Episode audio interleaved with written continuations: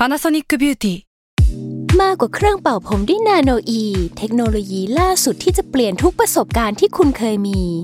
นาโนอีมอยส์เจอร์พลัสเพิ่มความชุ่มชื้นให้เส้นผมหลังใช้งานมากขึ้นถึง 18 เท่า พร้อมชะลอการเฟดของสีผมสำหรับคนชอบทำสีผม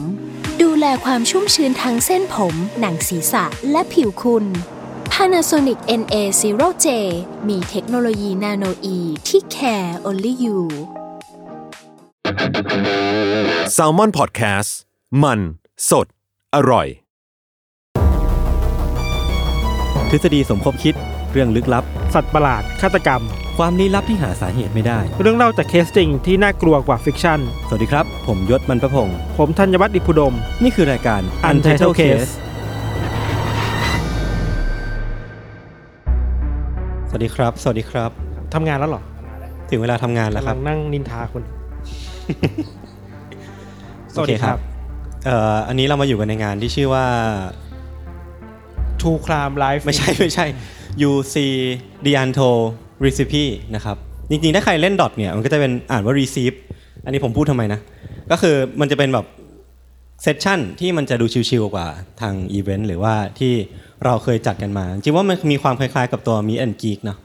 ครับเออก็พี่ช่วยผมหน่อย ครับเออก็จะเป็นไม่แบบคือว่าเขาเขา brief มาว่าต้องแบบส่องสายตาไปซ้ายขวาอ๋อ ใช่ใช่ใช่ผมกำลังกำลังพยายามฝึกคุณอย่าสิ่งนั้นมองหนัอยู่อย่างนี้ จริงๆถ้าผมแบบมองตรงนี้ แม่งก็ save save มากเลยนะ save energy มากเลยแต่ว่าไม่รู้จะคุยกับใคร มันจะเป็น session ที่แปลกใหม่เหมือนกันครับ เพราะว่าพวกเราสองคนก็ไม่เคยทำอะไรแบบนี้เหมือนกันนะที่แบบ ครับ จะมานั่งเล่าเรื่องแล้วก็มีอีกคล้ายๆเป็นแบบ experimental art ก็คือทำทำอาหารจากเรื่องที่เราเล่า ซึ่งเรื่องที่เราเล่าสองคนเนี่ยเป็นเรื่องแบบเรื่อง true crime ก็เลยไม่รู้เหมือนกันว่าอาหารที่ออกมาจากฝีมือเชฟโน้ตเนี่ยมันจะเป็นรูปแบบไหน เพราะว่าเราเองก็ไม่รู้เหมือนกันว่ามันจะเป็นเมนูอะไรเนาะก็รอครับลุ้นอยู่เหมือนกันครับว่า มันจะออกมากินได้แล้วแบบอร่อยแค่ไหน หรือว่าจะมีแบบมีวัตถุดิบอะไรอร่ที่อไม่ยรู้สีอร่อยอร่อยแน่นอนครับขอโทษครับเชฟโน้ตคุณประมาอยู่หรือเปล่า นิดหน่อย ตอนแรกก็นึกว่าชิวๆนะแต่ปรากฏว่าตอนแรกผมนึกว่ามีแค่ฝั่งนี้ แล้วก็อ้าวเก้าอี้ฝั่งนี้ก็มีเยอะกว่าด้วยมีกี้ครับมีก็บอกว่าลองยืนไหมอืมยืนบนอันเนี้ย ไม่น่าดีนะ โอเคครับ อะก็ขอขอบคุณสถานที่ก่อนครับ TCDC Commons ครับเพิ่งเปิดใหม่ที่ซีคอนผมก็เพิ่งรู้ว่ามีสิ่งนี้ แล้วก็มันเป็นที่ที่วายดีมากเลย ก็ถ้าสมมติว่ามันเป็นวันปกติก็น่าจะมีแบบที่นั่งทำงานที่นั่งอ่านหนังสืออะไรเงี้ยครับก็ครับใครที่มางานในวันนี้แล้วชอบที่นี่ก็ลองมาจอยๆกันได้นะครับครับ เดี๋ยวก่อนที่จะเล่าเนี่ย เรื่องที่ผมหยิบมาเล่าอะมันอาจจะมีความแบบเกี่ยวข้องกับอาหารอยู่เหมือนกัน เพราะว่าจริงๆแล้วเนี่ยจากที่ได้รับบรีฟมาจากพี่โจและทีมทีม TCDC อะครับ จริงๆ เรื่องที่เราเอามาเล่าไม่จำเป็นต้องเกี่ยวกับอาหารก็ได้ เพราะว่าทางเชฟเนี่ยเขาจะใช้ความคิดสร้างสรรค์ในการตีโจทย์ของเขาเอง แต่จริงคิดไปคิดมาผมคิดว่ามันก็มีอยู่เรื่องหนึ่งที่อยากเล่า แล้วก็ยังหาโอกาสเล่าไม่ค่อยได้ มันคือเรื่องของสิ่งที่เรียกว่า last meal อะครับ last meal มันคือเหมือนเป็นมื้อสุดท้ายของนักโทษก่อนที่จะถูกประหารนะพี่ทัน เคยได้ยินเรื่องนี้ปะอ่าอ่าอ่ามีฟอนต์ขึ้นให้ด้วยสุดยอด คือเนี่ย last meal เนี่ยถ้าคำนิยามของมันหรือว่าคำอธิบายเนี่ยมันคือคำเรียกของ อาหารมื้อสุดท้ายของนักโทษประหาร ที่พวกเขาเนี่ยจะมีสิทธิ์ขอจากเจ้าหน้าที่เป็นแบบความสุขในวาระสุดท้ายของชีวิตได้ คือเราชอบได้ยินในหนังว่า เวลาจะถึงวันที่ต้องไปแบบเออประหารเออ ชีวิตแล้วอยากขออะไรเป็นครั้งสุดท้าย เออเออเป็นแบบบางคนก็อาจจะขอแบบแก้วไวน์ไวน์ดีๆมาดื่ม หรือว่าแบบอาหารอะไรพวกเนี้ยมามากินหนังไก่ทอด อันแล้วพูดได้ใช่ไหมไม่ได้ไม่ได้ครับโอเค เกือบแล้วนะเมื่อกี้เกือบหลุดออกมาแล้วนะ ซึ่งที่เห็นบ่อยๆเนี่ยมันก็จะเป็นแบบของทางฝั่งสหรัฐ หรือว่าครับฝั่งทางฝั่งตะวันตกเนาะผมไม่แน่ใจว่าที่อื่นเนี่ยมีไหมถ้าใครมีความรู้ก็มาแชร์ๆกันหลังจากนี้ก็ได้นะครับ แล้วก็เข้าใจว่าในแต่ละรัฐเนี่ยก็จะมีกฎเกณฑ์ที่ไม่เหมือนกัน เช่นแบบบางรัฐก็จะมีข้อจำกัดเรื่องงบให้แค่ 40 ดอลลาร์ห้ามเกินอ่าหรือว่าบางคนก็แบบให้ให้ข้อจำกัดคือห้ามเป็นแอลกอฮอล์อะไรประมาณเนี้ยก็น่าสนใจดีรู้สึกว่า concept เนี้ยน่าเล่าพูดถึง แล้วก็ครับพออีเวนต์วันเนี้ยเป็นเรื่องเกี่ยวกับการการทานทำการทำอาหาร ก็เลยคิดว่า เออ หรือว่าเราเอาเรื่องนี้มาเล่าในวันนี้ดีอ่าแต่ว่าอย่างไรก็ตามครับ last meal เนี่ยมันก็เป็นอะไรที่คนน่ะให้ความสนใจไม่น้อยว่าวาระสุดท้ายของฆาตกรต่อเนื่องที่เราเล่ากันในรายการ หรือว่าเราเคยได้ยินกันมาเนี่ยเขาเลือกจะกินอะไรในวันสุดท้ายของชีวิตเขาเนาะครับระหว่างหาข้อมูลครับผมก็ไปเจอกับคอลเลกชันภาพถ่ายของตากล้องคนหนึ่งครับชื่อว่า Henry Hargreaves นะครับ มันเป็นคอลเลกชันที่มีชื่อว่า No Seconds หรือว่าแบบไม่มีไม่มีรอบที่ 2 แล้ว ไม่มีหลังจากนี้แล้วอะไรเลยครับอ่ามันจะเป็นภาพถ่ายที่จำลอง last meal ของนักโทษประหารจำนวนมากอืมแบบเป็น10บสคนอะทีเนี้ยผมก็ไปดูมาว่ามันมีใครที่น่าสนใจบ้างเนาะอย่างอันเนี้ยครับอันแรกเนี่ยคือของเท็ดบันดี้ฆาตกรต่อเนื่ดี้องเนี่ยคือฆาตกรต่อเนื่องที่ไม่มีไม่น่ามีใครในที่เนี้ยไม่รู้จักเนาะเออแล้วก็เขา เท็ดบันดี้เนี่ยไม่ได้เลือกอาหารไม่ได้แบบ specific ว่าผมอยากได้กินสิ่งนี้นะครับเขาไม่เลือกเลย เพราะฉะนั้นสิ่งที่เขาได้เนี่ยมันคือเซตมาตรฐานของคุก ก็จะเป็นพวกแบบสเต็กแล้วก็มีไข่มีขนมปัง มีแฮชบราวน์มีนมมีน้ำผลไม้ ซึ่งอันนี้คือรูปจริง ๆ ใช่ป่ะไม่ครับ อันนี้เป็น mock set up ขึ้นมา เป็นเซตภาพถ่ายของคุณอ๋อเฮนรี่เนี่ยแหละที่เขาเซตจำลองขึ้นมาแต่ อาหารจะประมาณนี้ ใช่ใช่ใช่คือเขาแบบลองคิดดูลองไปอ่านข้อมูลมาว่ามันมีเมนูประมาณไหนที่ครับฆาตกรกินเนาะอ่าอันนี้คือของของเท็ดบันดี้ ส่วนนั้นต่อมาครับคือของจอห์นเวย์นเกซี่หรือว่าฉายาคือคลาว n คิลเลอร์อ่าเอออ่านักฆ่าตัวตลกที่แบบก็เป็น serial killer ที่ infamous เหมือนกัน ทีเนี้ยครับเขาก็เลือกกินไก่ KFC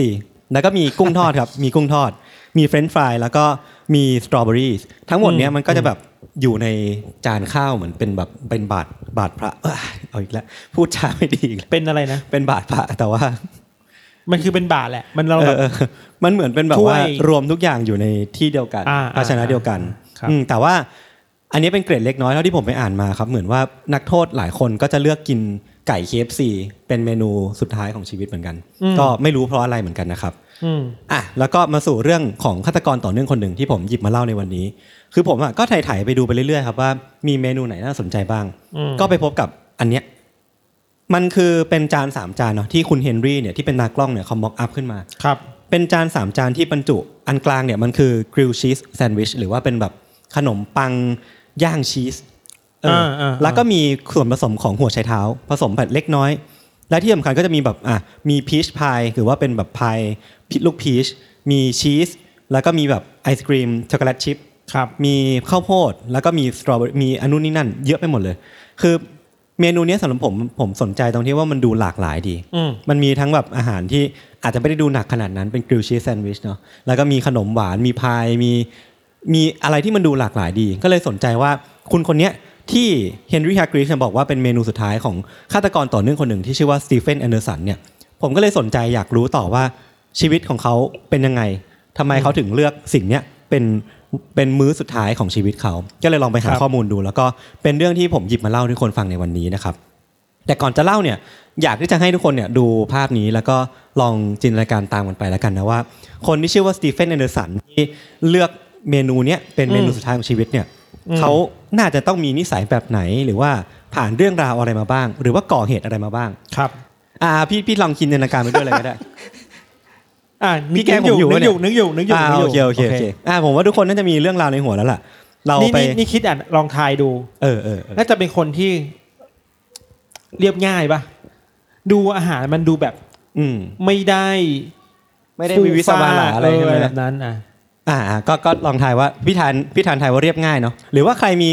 คิดว่าเขาต้องเป็นคนที่โหดเหี้ยมมากๆแน่เลยหรือว่า โอเค ผมว่าเราไปกันดีกว่าครับมันทายยากจริงผมเข้าใจ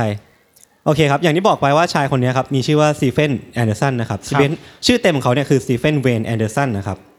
เขาเนี่ยเกิดวันที่ 8 กรกฎาคมปี 1958 ก็คือสักพักหนึ่งแล้วที่รัฐอูทาห์สหรัฐอเมริกาอืมเขาเกิดมาในครอบครัวที่คุณพ่อเนี่ยมีอาการเป็นเสพติดแอลกอฮอล์หรือว่าแอลกอฮอลิกนี่แหละ แล้วก็มีคุณแม่ที่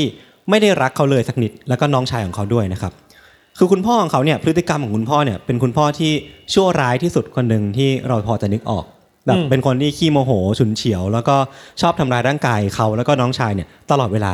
ก่อนที่ซีเฟนแล้วก็น้องชายเนี่ยจะถูกไล่ออกมาจากบ้านตั้งแต่อายุ 14 ปี คือไล่ออกมาจากบ้านแล้วก็ต้องไปแบบระหกระเหิน ต้องไปทำนู่นทำนี่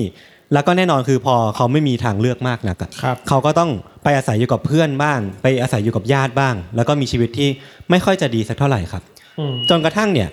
เหตุการณ์เนี่ยหรือว่าชะตาชีวิตของเขาเนี่ยมันก็ นำไปสู่การเหาะก่อเหตุอาชญากรรมของครั้งแรกของเขา ตอนอายุ 18 ปีเขาเนี่ยบุกเข้าไปปล้นทรัพย์ในโรงเรียนแห่งหนึ่งครับที่นิวเม็กซิโกก่อนที่จะถูกตำรวจเนี่ยจับได้ แล้วก็โดนตัดสินให้จำคุกเป็นเวลา 5 ปีครับช่วงเวลาที่เขาอยู่ที่คุกอูท่าห์ครับเขาได้ก่อเหตุฆาตกรรม เพื่อนร่วมคุกคนหนึ่งเข้า คือเหมือนเป็นเพื่อนที่อยู่ในคุกเดียวกันกับเขาอะอืมแล้วเขาก็ไปพลั้งมือฆ่าเพื่อนคนเนี้ยอืมโดยที่ผมไม่แน่ใจว่าสาเหตุของมันคืออะไร หรือว่าวิธีการในการก่อเหตุคืออะไร แต่ว่าตอนเนี้ย เขาเป็นฆาตกรตั้งแต่ตอนอายุ 18 ปีอืมและมากไปกว่านั้นเนี่ยเขายังไปทำร้ายร่างกายเพื่อนร่วมคุกอีกคนหนึ่งจนได้รับบาดเจ็บ และก็ไปทำร้ายร่างกายเจ้าหน้าที่ในคุกด้วยทำให้เขาเนี่ยต้องติดคุกต่อมาเรื่อยๆ คือแบบจากคดีแรกเนี่ยมันจะจบอยู่แล้วเขาก็ไปทำร้ายร่างกายไปฆ่าเพื่อน จนคดีของเขาเนี่ยมันยืดออกมาเรื่อยๆ แต่สุดท้ายเนี่ยในปี 1979นะครับสตีเฟนก็ทำการแหกคุกออกมาได้สำเร็จเนาะแล้วก็ได้ไปข้องเกี่ยวกับวงการค้ายาเสพติด เป็นนักฆ่ารับจ้างอยู่ช่วงหนึ่งแล้วก็ใช้ชีวิตอยู่ในโลกสีเทาเนี่ยเต็มตัวแบบเต็มตัวเลยนะคือแบบทั้งค้ายาแล้วก็เป็นนักฆ่าด้วย และแล้วเวลาเนี่ยมันก็ดำเนินมาถึงวันที่ 26 พฤษภาคม ปี 1980 ครับครับสตีเฟนตอนนั้นน่ะอายุได้ 26 ปีเขาเนี่ยได้บุกไปที่บ้านหลังหนึ่งในย่านบลูมิงตันรัฐแคลิฟอร์เนีย ตอนช่วงเวลาหลังเที่ยงคืนได้ไม่นานครับเขาบุกเข้าไปแล้วก็แบบไปตัดสายโทรศัพท์ทิ้งอย่างใจเย็น แล้วก็ครับเริ่มลงมือขุดคุ้ยดูว่าในบ้านหลังเนี้ยมีอะไรให้ขโมยบ้างเนาะอืม ปรากฏว่าเขาเนี่ยเดินไปถึงห้องนอน ที่คาดว่าน่าจะเป็นห้องนอนของเจ้าของบ้านหลังนี้ และเขาก็พบกับหญิงชราคนหนึ่งครับที่นอนอยู่บนเตียง แต่ว่าตอนเนี้ยหญิงชราคนเนี้ยได้ตื่นขึ้นมาแล้ว เพราะว่าเขาเนี่ยบุกเข้าไปในห้องของเธอครับสตีเฟนเนี่ยที่เห็นหญิงชราคนเนี้ยตื่นขึ้นมาครับเขาตัดสินใจเอาปืนที่เขาพกมาด้วยอะอืมยิงเข้าไปที่กลางหน้าของหญิงชราแบบโหดเหี้ยมมากอืมอืมๆแน่นอนว่าเธอคนเนี้ยเสียชีวิตทันที ในขณะที่เธอยังนอนอยู่บนเตียงอยู่เลยอืม หลังจากนั้นนะครับสตีเฟนก็รีบเก็บปลอกกระสุนครับแล้วก็เอาผ้าห่มเนี่ยคลุมศพของหญิงชราเอาไว้ แล้วก็เริ่มค้นหาเงิน ซึ่งเป็นเป้าหมายหลักของการบุกเข้ามาในวันนี้เนาะเขาเจอเงินไม่ถึง 100 ดอลลาร์ แต่ปรากฏว่าสิ่งที่เขาทำไปมันคือการพรากชีวิตของคนคนหนึ่งไป มันก็เป็นอะไรที่น่าเจ็บปวดใจเหมือนกันครับ คือแรงจูงใจคือเอาเงิน ใช่ใช่คือบุกเข้าไปเพื่อปล้นปล้นชิงทรัพย์อืมแบบอืมเต็มที่เลยครับ แต่ว่าหลังจากนั้นนะครับมันคือสิ่งที่ผมรู้สึกว่ามันมันสะท้อนตัวตนของสตีเฟนออกมา แล้วมันมันดูน่าขนลุกอย่างหนึ่งเหมือนกันคือครับสิ่งที่สตีเฟนทำหลังจากนั้นน่ะหลังจากที่เพิ่งฆ่าคนคนหนึ่งไปเนี่ยคือเขาลงไปที่ห้องครัวครับ แล้วก็ใช้ห้องครัวของบ้านหลังเนี้ยในการทำอาหารกินน่ะคือเขาหยิบอุปกรณ์หยิบวัตถุดิบในบ้านหลังเนี้ยมาทำก๋วยเตี๋ยวนูเดิลส์บางแหล่งบอกว่าเป็นนูเดิลส์อ่าบางแหล่งบอกว่าเป็นมักกะโรนีกับนมหนึ่งแก้ว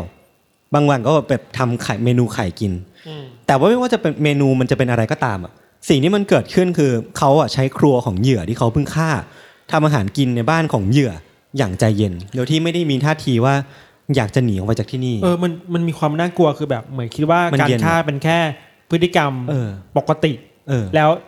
ก็ move on ต่อไปทำชีวิตง่าย ๆ ต่อไปได้ ใช่ใช่เนี่ยผมรู้สึกว่าพอจินตนาการถึงถึง moment ที่เขาแบบ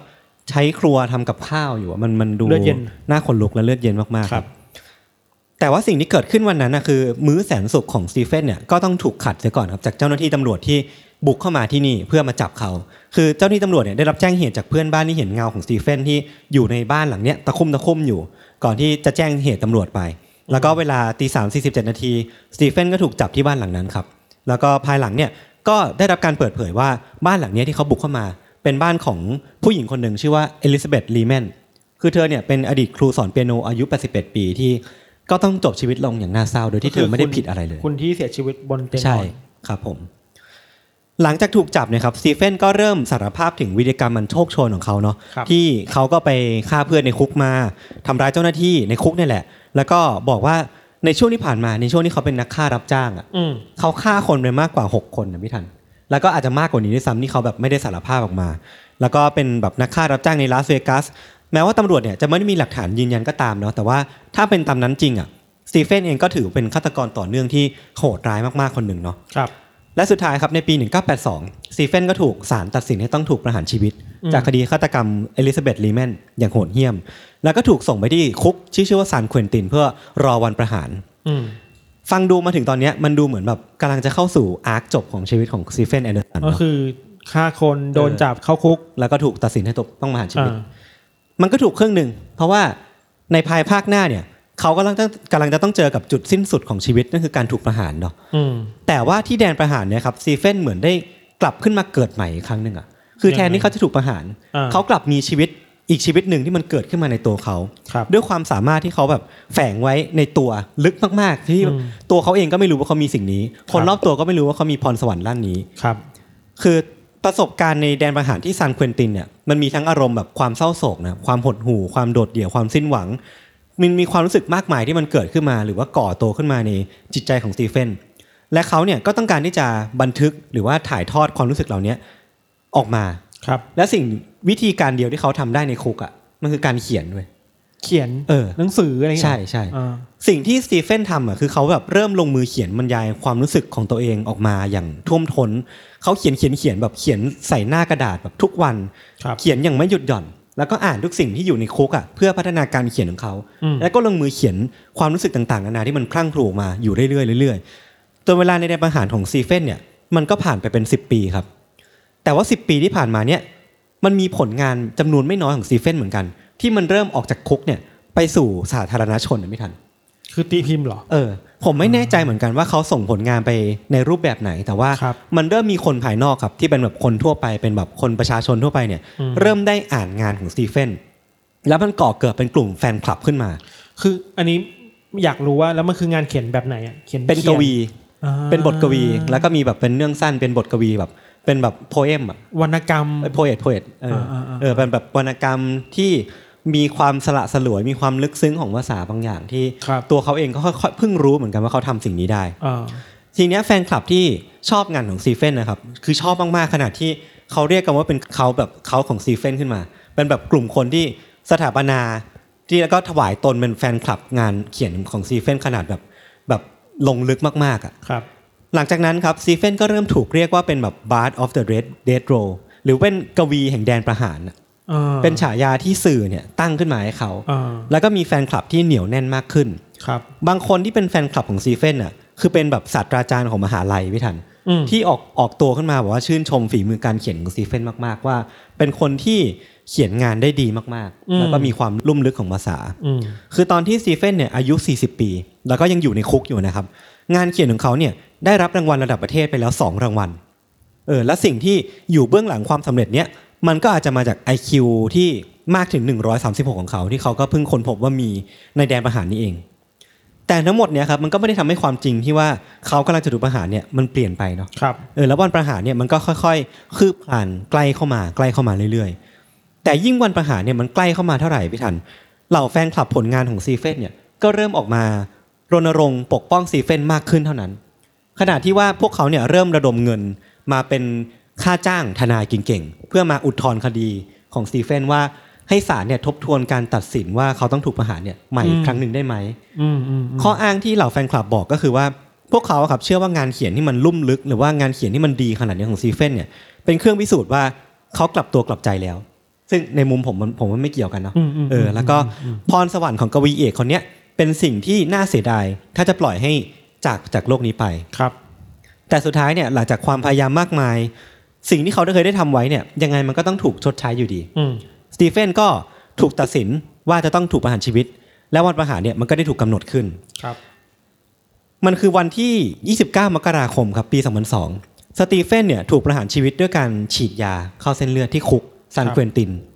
ทีเนี้ยครับในวันในวันที่เขาถูกประหารชีวิตอะถ้าไปดูข้างนอกที่คุกซันเควนตินเนี่ย มันมีแสงเทียนนับร้อยของผู้สนับสนุนของเขาอะอืมที่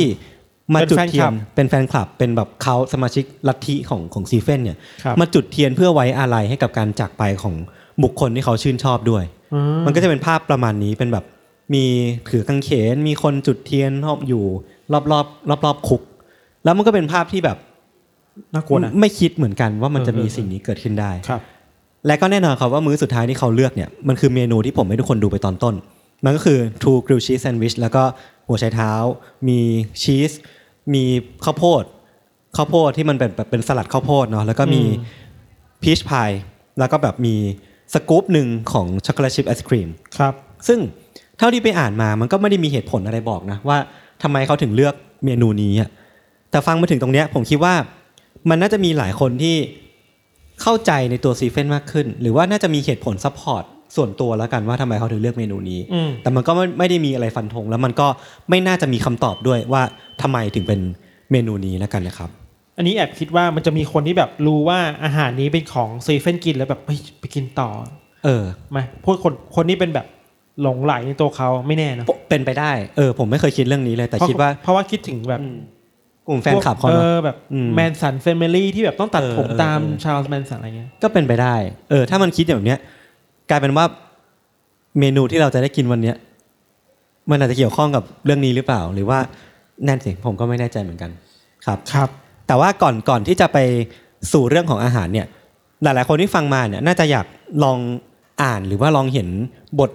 กวีของตัวสตีเฟนอยู่บ้างเนาะว่าเขาเก่งขนาดนั้นเลยเหรอว่าทำไมถึงมีแฟนคลับเยอะขนาดนี้เนาะ อันนี้ก็เป็นแบบบทกวีสั้นๆ ที่ผมไปแคปมาจากตัวที่เขาแบบส่งชิงรางวัลแล้วก็ได้รางวัลมาเนาะอ่ามันก็จะเป็นแบบบทกวีประมาณนี้ ถ้าแปลเป็นไทยคือว่ามันเหมือนเป็นบทสนทนาระหว่างผู้ชายสองคนอืมคนหนึงเนี่ยก็พูดกับอีกคนหนึ่งครับว่า เออ ที่เนี่ยมันคือสุสานของเหล่าผู้ถูกประหารชีวิต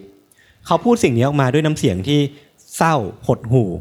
แต่ว่ามันก็แฝงไปด้วยการให้เกียรติแบบดาดดื่น การให้เกียรติแบบทั่วไปไม่ได้มีอะไรพิเศษมากกว่านั้นเนาะอืม แต่หลังจากเวลามันผ่านไปไม่นานเนี่ยในช่วงเวลาที่เขาดูตกตะกอนหรือว่าดูพูดคุยกับตัวเองในในในห่วงลึกของจิตใจเนี่ยครับเขาก็เข้าใจว่าน้ำเสียงของผู้ชายคนเนี้ยที่ถ่ายทอดออกมาเนี่ยมันคือน้ำเสียงของคนที่ข้างในเนี่ยมันบรรจุความเศร้าโศกเสียใจของจิตวิญญาณหนึ่งเอาไว้อืมแล้วก็เข้าใจว่าผู้ชายคนเนี้ยพูดออกมาด้วยน้ำเสียงที่ว่า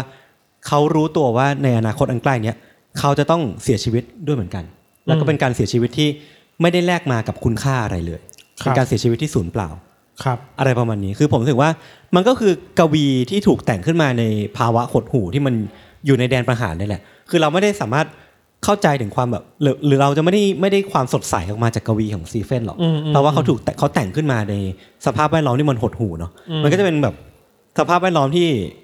เฉพาะตัวมากครับๆแล้วความดิ่งความความเศร้าโศกที่มันเกิดขึ้นในบทกวีเนี้ย มันน่าจะเป็นความเศร้าโศกที่เฉพาะตัวมากๆแล้วก็ไม่น่าจะหาอ่านได้จากกวีคนอื่นมั้งก็เลยเป็นที่ครับมาว่าทำไมคนถึงชื่นชอบในในบทกวีนี้ของสตีเฟนอืมอืมครับผม ก็จบลงเพียงเท่านี้ครับชีวิตของสตีเฟนเวย์นแอนเดอร์สันก็อยากจะชวนพี่ธันคุยต่อถึงชีวิตของคนคนเนี้ยไม่คุยหิวแล้วเอ้ยอย่าเพิ่งอย่าเพิ่งอย่าเพิ่ง ตอนนี้ตอนนี้ผมไม่แน่ใจว่าอาหารทำเสร็จยังแต่ว่ามีมีประเด็นชวนคุยแล้วก็อยากทุกคนชวนคิดต่อแล้วกันว่าเออทำไมมันต้องเป็นเมนูนี้ ถ้าใครอยากแชร์เนี่ยก็ก็ก็แชร์มาได้นะครับ แล้วก็จริงๆมันมี last meal ของคนอื่นๆ ที่อ่าน่าสนใจอีกที่ไม่ใช่แค่ของคุณสตีเฟนแอนเดอร์สันอ่ามันมีอันนึงครับเป็นเมนูของคุณวิกเตอร์ที่เขาก็เป็นฆาตกรคนหนึ่งเหมือนกัน คือเมนูที่เขาเลือกอะมันเป็นลูกมะกอกอันเดียวที่อยู่ในกลางจานคือ คือมันมันมันมันค่อนข้างแปลกเหมือนกันว่าทำไมวาระสุดท้ายของชีวิตเนี่ยถึงเลือกรับประทานสิ่งนี้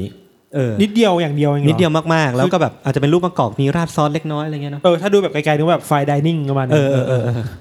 แต่มันมีเหตุผลอยู่ที่เขาแบบออกมาให้สัมภาษณ์กับสื่อหรือว่าอ่าพูดกับเจ้าหน้าที่ก่อนที่ถูกประหารชีวิตเนาะว่าครับสาเหตุที่เขาเลือกสิ่งเนี้ยเพราะว่าเขาคาดหวังว่าวันหลังจากที่เขากินสิ่งนี้ไป แล้ววันในวันที่เขาเป็นศพแล้วอะมันอาจจะมีต้นมะกอก งอกขึ้นมาจากหลุมศพของเขาก็ได้ เอเรนเยเกอร์อย่างนี้เลยก็โทษทีเออผมเพิ่งดูอเอเรนอนิเมะจบพี่มาเบียวในนี้เลย แต่มันก็มีความแบบเป็นแบบเป็นแบบนั้นได้ แต่ว่าเขาบอกว่าต้นมะกอกอะมันคือสัญลักษณ์ของสันติภาพที่เขาอยากให้มันเกิดขึ้นหลังจากที่เขาเสียชีวิตไปแล้ว อันอันอันนี้พูดจริงจริงจริงจังมากขึ้นรู้สึกว่าเออไอเออการ request อาหารเนี่ยมันเหมือนการเขาเรียกว่าอะไรสำนึกผิดก็ไม่ใช่เนาะมันคือการอืมอืมอืมระลึกว่าตัวเองทำอะไรไปบ้าง ประมาณนั้นประมาณนั้นรู้สึกมันว่าสะท้อนสะท้อนความเป็นตัวเองออกมาแล้วกัน เออเออเอออครับ แต่แต่ก็อยากชวนคุยต่อคำถามสุดท้ายแล้วว่าทำไมเราที่เป็นแบบ True Crime Geek เนี่ยทุกคนเนี่ยทำไมถึงสนใจเรื่อง last meal ของฆาตกรได้วะ คือผมครับ รู้สึกว่ามันก็เป็น topic ที่ถ้าเราพูดมาตัวเราเองก็จะรู้สึกสนใจว่าอ่าอย่างเท็ดบันดี้กินอะไรเป็นวาระสุดท้าย อย่างคุณสตีเฟนแอนเดอร์สันเขามีประวัติชีวิตแบบนี้เขากินอะไรเป็นวาระสุดท้ายแล้วทำไม ครับ คือมันก็ น่าจะเป็นประเด็นที่น่าคุยต่อเหมือนกัน แล้วก็อืมคิดว่าอาจจะหยิบยกเรื่องเนี้ยมาเล่าใน Gray Area สัก EP หนึ่งหรือว่าเป็นแบบอืมธีอืมธีมหลักสัก EP หนึ่งก็ได้ ก็อืมฝากทุกคนรอติดตามได้ครับครับประมาณคือนี้ครับ เราเรารู้สึกว่าอาหารมื้อสุดท้ายที่มันน่าสนใจสำหรับ ไม่แค่คนในเรือนจำอะแต่อืมแค่พวกเราอะอืมมันควรสะท้อนว่า มันเหมือนเป็นเขาอะไรเป็นซัมซัมขอเองอชีวิตเราเออเออว่า เชื่อกูอยู่ กูใช้ชีวิตมาถึงวันนี้แล้วอะอืมสุดท้ายแล้วมันต้องเป็นอาหารที่สะท้อนอะไรความต้องการอะไรบางอย่างของเราได้อะอืมอืมหรือแบบอันสุดท้ายเนี่ยของคุณวิกเตอร์เนี่ยรู้สึกว่าน่าสนใจมากคือแบบเฮ้ยมันสะท้อนความรู้สึกผิดหรือเปล่าวะใช่ใช่สะท้อนความรู้สึกแบบ ฉันทำอะไรไปฉันต้อง อืมไม่รู้สิต้องแบบ ไม่เรียกว่าทดแทนอะคิดแบบเออเรียวไรส์อะไรบางอย่างได้ ผ่านสิ่งเป็นไปได้อะไรเงี้ยนะความรู้สึกผิดอาจจะเป็นไปได้ เพราะว่าเล่าเสริมคือสตอรี่ของคนเนี้ยผมก็ไปอ่านมาเหมือนกันอืมคือเขาอะ ลักพาตัวทำการลักพาตัวคุณหมอคนหนึ่งครับ คือเขาแบบทำการหลอกล่อคุณหมอคนหนึ่งมาให้รักษาคนไข้ที่บ้านของเขา แล้วเขาก็ลักพาตัวคุณหมอคนเนี้ยมาแล้วก็ฆ่า เพื่อเอาอุปกรณ์ของคุณหมอคนเนี้ยไปขายต่ออาคือเขามีปัญหาเรื่องเงิน หรือว่าเขาก่อเหตุครั้งเนี้ยเป็นครั้งแรกในชีวิตครับและเขาก็ถูกตัดสินประหารชีวิตเลยครับนั้นมันอาจจะมีความรู้สึกผิดอยู่ในนั้นก็เป็นอืมได้ในการอืมเลือกเมนูนี้ ครับครับ อืมโอเค ประมาณประมาณนี้หลังจากนี้ก็จะเข้าสู่เรื่องของ part หลักของที่ทุกคนมาในวันนี้คือการกินนะครับ มีใครอยากแชร์อะไรไหมครับ คือจริงๆ ถ้าถ้าประเด็นหลักมันจะเป็นประมาณนี้ แต่ว่าอยากฟังความเห็นทุกคนมากกว่าว่า รู้สึกอยากแชร์เหตุผลว่าทำไมคุณสตีเฟนถึงเลือกเมนูนี้ไหมโอเค เราเราครับว่าผมเขาเลือกเพราะอืมอาหารวัยเด็กเหรอ เออ ไม่รู้เหมือนกัน ไม่รู้เหมือนกันไม่รู้เหมือนกัน ก็จะไม่ได้ก็จะไม่ได้ สมมุติว่าไม่ต้องไม่ต้องเป็นว่ายศ ทำผิดหรือเข้าเดินจำอะอืมถ้าชีวิตสุดท้ายแล้วแบบ ต้องกินมื้อสุดท้ายจะกินอะไร เออคำถามนี้น่าสนใจ ผมอาจจะกิน อะไรที่มันกินง่ายๆว่ะ จะได้ไม่ต้องลำบากคนล้างจานอันนี้สะท้อนตัวตนคุณนี่แบบคุณเป็นคนเกรงใจคนเอออะไรอย่างใช่เงี้ยใช่ใช่ผมนึกถึงฮอทดอกอะไม่ก็เบอร์เกอร์ มันมันดูจืดๆใช่ไหมไม่นะอะแล้วพี่พี่เอาอะไรพี่เอาอะไรไม่ไม่เอาคุณก่อนไม่ไม่ทำไมถึงอ่าเป็นเบอร์เกอร์ฮอทดอกมันพี่ต้องกินเฝอหรือไงหรือว่าแบบ หรือว่า แหนมแหนมเนืองเงี้ยเหรอหม่าล่าให้มันกินยากๆหม่าล่า เออพี่ทันอาจจะเป็นหม่าล่าเออเออแต่การการคิดไว้มันคือการแบบการเตรียมใจตาย ซึ่งมันก็ไม่ใช่เรื่องผิดแหละนะการพูดถึงความตายมันเป็นเรื่องปกติมากเลยใช่นะใช่คือช่วงหลังมันชอบมีไม่ใช่มีช่วงหลังมีคนพูดถึงเขาเรียกอะไรนะการเตรียมตัวเออสู่พี่ทันวาระเดอะแมทเทอร์สุดท้ายเคยทำคอนเทนต์อะไรเงี้ยเนาะรู้สึกว่าอันหนึ่งที่คนคนพูดถึงกันเยอะคือเอ้ยวันสุดท้ายเราจะกินอะไร อืมมื้อสุดท้ายที่กินได้ คืออะไรเนี่ยมันสำคัญเหมือนกันนะครับคือว่า คุยกับคนที่ศึกษาเรื่องนี้มาตลอดแล้วบอกว่า จริง ๆ แล้วการการพยายามเลือกอะไรในวาระสุดท้ายเราอะมันสะท้อนได้ถึงว่า เราพยายามจะเลือกให้ชีวิตเราอะจบอ่าในแบบไหนได้บ้างอะเออเออมันสุดท้ายแล้วมันทำให้ชีวิตที่ยังไม่ตายมันดีขึ้นได้เว้ยเออแค่มองไปข้างหน้าอะไรเงี้ยอืมอืมอืมครับ เออ เนี่ยผมว่าเป็นประเด็นที่ดีนะแล้วก็ทุกคนลองคิดตามกันไปได้นะครับเผื่อมาคุยกันหลังจากนี้ว่า เมนูสุดท้ายของชีวิตเนี่ยอยากกินอะไร แต่อยากฟังของพี่ทันมากกว่า ตอนเนี้ย หนังไก่ พี่ได้กินไปแล้วไม่ใช่หรอ มันอร่อยขนาดนั้นเลยเหรอ แต่เขาไม่ได้สปอนเซอร์เรานะพี่เหรอโอเคอืมเฮ้ย เราคนกินอะไรที่แบบเรากินบ่อยๆอะเออเมื่อวานไปกินแกงส้ม แกงส้มเหรอ แกงส้มชะอมไข่เหรอร้านใต้มาแถวร้านหนึ่งแถวพระรามสามอ่าอ่าอ่าแล้วก็เคยชอบมากเลยแบบ random ไปเจอแบบเป็นร้านแบบ stand alone นะอืมมีร้านแบบร้านชื่ออะไร พูดได้ไหมบอกไม่ได้บอกไม่ได้บอกไม่ได้ทำไมอะเออนั่นแหละเดี๋ยวจะเราเล่าต่อก็คือชอบมากเออ ชอบมากแบบไปกินแกงส้มมันครับมีแบบเป็น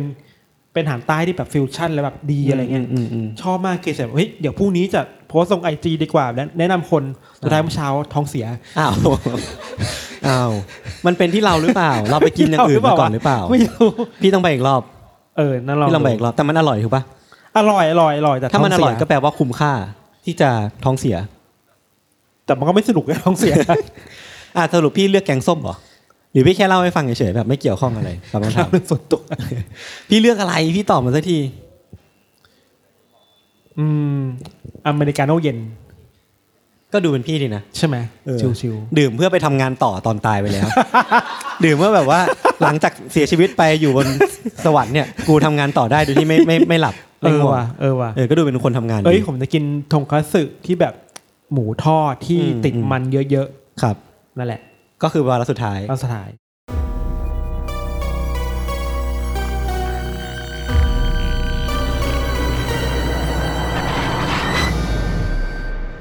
โอเค อยากรู้ก่อนว่าเมนูที่เตรียมมาเนี่ยคือเมนูอะไรฮะ เป็นแซนด์วิชกิวชีสนะครับ แล้วก็ไส้ในมันจะเป็นมักกะโรนีอ่าฮะ ใช่ใช่อืม เอ๊ะผมเมื่อกี้ผมไม่ได้ฟังเรื่องมันเป็นประมาณนี้ป่ะหรือว่ามันมันมีมันมีเมนูหลักของคนที่เป็นนักโทษที่รถเอามาเล่าเนี่ยเขาเป็นแซนด์วิชกิวชีสเหมือนกันอ่าฮะแต่ว่าไส้ในเขาไม่ได้เป็นไม่ได้เป็นมักกะโรนีครับอ๋อแต่เหมือนทำไมถึงเป็นอัอันนี้ผมอาจจะครับเฟอฟันเห็นตอนช็อตที่เขาจริงโดเหรนอฮะตำรวจจับอ่ามีแรงบันดาลใจเล่าให้ฟังหน่อยไหมครับ ว่าแบบตอนคือเราอะมีการส่งแบบเรียกว่าเรื่อง bullet point คือเป็นใช่ใช่เป็น brief คร่าวว่าเราจะเล่าใช่ครับเรื่องเกี่ยวกับอะไรประมาณนี้ แล้วตอนนั้นเชฟโน้ตแบบตีความเมนูนี้ออกจากเรื่องนี้ยังไงครับใช่ครับก็จริง ๆที่ไส้ในมันเป็นมักกะโรนีอะครับเพราะว่าตอนก่อนที่เขาจะโดน เหมือนคดีสุดท้ายก่อนที่เขาจะโดนจับเนี่ยเขาบุกเข้าไปในบ้านของคุณยายคนหนึ่งแล้วก็อืมเอาปืนจ่อที่ ประมาณหน้าผากเลยอย่างเงี้ยแล้วก็ครัยิบงอ่าจนครัเสีบยชีวิตอะไรเงี้ยครับเสร็จแล้วเขาก็ เดินเข้าไปในครัวแบบชิวๆแบบชิวแบบไม่รู้เหมือนกันนะเอออมแล้วก็เอาไปเจอมักกะโรนีแล้วก็เขาก็ทำผัดมักกะโรนีขึ้นมา แล้วก็อ่าเปิดอามาเปิดรื่องขวดตรงนมสดกิครันบอะไรเงี้ย มันเหมือนอืมจริงๆผมรู้สึกว่าไออาหารที่อยู่ในกล่องเนี้ยมันคือ จะว่ามันเป็นสุนทรียะบางอย่างของคนคนนี้ก็ได้นะเพราะว่าเหมือนเขากิวชีสเนี่ยเป็นสิ่งที่เขาขอ อืมอันสุดท้ายใช่ไหมครับ แล้วก็ ไอ้แมคโรนีมันก็คืออาหารมื้อสุดท้ายก่อนที่เขาจะเสียอิสรภาพไปอะไรเงี้ยอ่าเหมือนเรียกว่าเป็นมื้อสุดท้ายที่ก่อนเขาจะเรียกว่าตายจากความเป็นอืมอิสระชนแล้วสวยงามสวยงาม แล้วในขณะที่กริลชีสก็เป็นมื้อสุดท้ายก่อนที่เขาจะตายจากโลกนี้ไปใช่ครับ ประมาณนี้ครับ ครับผมแล้วก็จริง ๆ อ่านั่นแหละครับ แล้วก็ครับแต่ว่ามันมันมันก็ไม่ได้แบบโรแมนติกขนาดนั้นนะครับเพราะว่าผครัมบผมไม่ได้อยากให้แบบไปชื่นชมอะไรขนาดนั้นอืมอันนั้นเป็นเรื่องตัดสินใจกันเองแต่ว่าไอ้ตัวซอสที่มันทำอะมันจะสีคล้ายๆเลือดคล้ายอ่าๆซึ่งมันก็คือเลือดของคุณยายที่อ่าซึ่งเราใช้อะไรมาทำอะเราใช้อะไรมาทำอะมะเขือเทศครับอ่าโอเค ไม่มีแบบ เลือดไม่มีเลือดหมูเลือดอะไรไหมครับไม่ใช่ มีอินกริเดียนอะไรที่ที่อยากพูดถึงไหมครับในในเมนูนี้เห็นมีทั้งตัวแซนด์วิชมีทั้งตัวนมด้วย อ๋อ ก็จริง ๆ ก็จริงตอนแรกจะสั่งสั่งชีสจากเชียงใหม่มาให้แล้ว แต่ว่าก็ครับไม่ไม่ทันมาไม่ทันครับไม่เป็นไรครับ ทีนี้อยากรู้หน่อยครับว่าแล้วไอ้ตัวกริลชีสอะปกติเทดิชันแล้วเขาจะเรียกว่าใช้ขนมปังแบบนี้อยู่แล้วใช่ไหมครับเอ่อจริงๆขนมปังวันเนี้ยผมทำให้มันค่อนข้าง จริงๆเหมือนฟังดูเป็นแก้ตัวนะครับ แต่ว่าครับจริงๆทำให้มันดูแบบคุณภาพไม่ได้ถึงกับดีมากอะไรเงี้ยอืมอืมอืมเพราะว่าเขาเป็นนักโทษนะผมผมก็ไม่รู้ว่าอ่าคุกที่นั่นเขาแบบว่าเลี้ยงดียังไงหรือเปล่า แต่วันนี้ก็อ่าใช้ขนมปังแบบ ไม่ไม่ถึงกับดีอะไรมากแล้วซึ่งปกติแล้ว เออเราทำกินกันไหมครับ ระหว่างแบบ คือขนมปังก็คาร์โบไฮเดรตเนาะอืมข้างในก็เป็นมักกะโรนีก็เป็นคาร์โบไฮเดรตอีกปกติแบบ คนเขาทำกินกันแบบนี้ไหมฮะมีครับมีก็อย่างถ้านึกถึงแบบอย่างญี่ปุ่นเนี้ยก็มีแบบขนมปังไส้อะไรยากิโซบะอะไรเงี้ยอ่าโอ้ผมเว้นญี่ปุ่นไว้นะ ผมเคยไปเที่ยวญี่ปุ่นสั่งเซตยากิโซบะได้ข้าวเปล่าด้วยนะอ้าวอันนี้ผมไม่รู้เพราะอะไรนะเขาเขากินคาร์โบไฮเดรตกันดูเดือดมากเลยครับ ประมาณนั้นแหละครับครับ แล้วนี่ก็คือ request ตั้งใจให้มีบทกวีของใช่ใช่ครับของคุณสตีเฟนอยู่บนนี้ด้วยใช่ใช่ก็จริง ๆ ก็อยากให้ได้ลองแบบ จริงๆผมคิดว่ามันเป็นเป็นเนื้อเป็นตัวของเขาระดับหนึ่งนะครับ ก็ไม่ว่าจะเป็นงานเขียนของเขาอืมความต้องการของตัวเขาอะไรเงี้ยครับอืมก็ลองลองดูว่าเรา เรารู้สึกกับเขายังไงหรืออมเหตุการณ์ที่เขาทำอะไรเงี้ย เรารู้สึกกับเขายังไงอะไรเงี้ยมันก็รวมความความดีความชั่วของคนหนึ่งไว้อืมเรื่องใช่ราวครับไว้อยู่ในนี้ น่าจะนะครับครับว่าผมมีความพิเศษนิดหนึ่งก็คือว่าครับพิเศษกับว่าอ้าว เราเอานมสองยี่ห้อมาผสมกันให้อะไรเงี้ยอ้าวเหรอฮะเออใช่ เพราะว่าทำไมอะฮะจริงๆผมคิดว่าเขาเป็นคนเยอะนะไอ้คนอ๋อโอเคแล้วตีความนิสัยเขาอีกทีหใช่นึ่งใช่อ่าก็เลยคิดว่าเขาเขามีเขามีสุนทรียภาพระดับหนึ่งอะไรเงี้ยอืมผมก็เออก็อ่าฮะถือว่าเราจุดทูปไปให้เขาแล้วกันเอออาให้แบบกรวดน้ำอืมลองเอามารวมดูเผื่อว่าแบบมันอาจจะเป็นความ เยอะสิ่งที่เขาอาจจะชอบ ใช่ใช่ใช่อ่าก็พยายามทำให้นมมันแบบมันฟูมากมากกว่าปกติหน่อยอะไรเงี้ย ก็คือเอายี่ห้อทำยังที่ไงมันครับมันมันก็จะมีนมยี่ห้อที่มันแบบอืมจะเรียกว่าอะไรเดียวเออ มันมันก็จะมีบอดี้มีไขมันที่เยอะกว่าอะไรเงี้อ่ายแล้วก็เนื้อสัมผัสผสแบบมันแน่นกว่าใช่แล้วก็ผสมกับนมยี่ห้ออะไร Dairy Home ซึ่งเป็นนมออร์แกนิกอ่าเออครับแล้วก็ใส่วานิลาลงไปหน่อยประ มาณนี้อ๋อมีกลิ่นลามานิลาลงไปด้วย ใช่ครับเหมือน mix ให้มันสองอย่างนี้มันอืมเข้ากันมากครัขึ้บนใช่ใช่ให้มันดูแบบโอเค elite ครับ โอเคอะงั้นขอบคุณได้เชฟโน้ตมากครับ ยินดีครับผมเดี๋ยวเมนูหน้าเจอกันครับ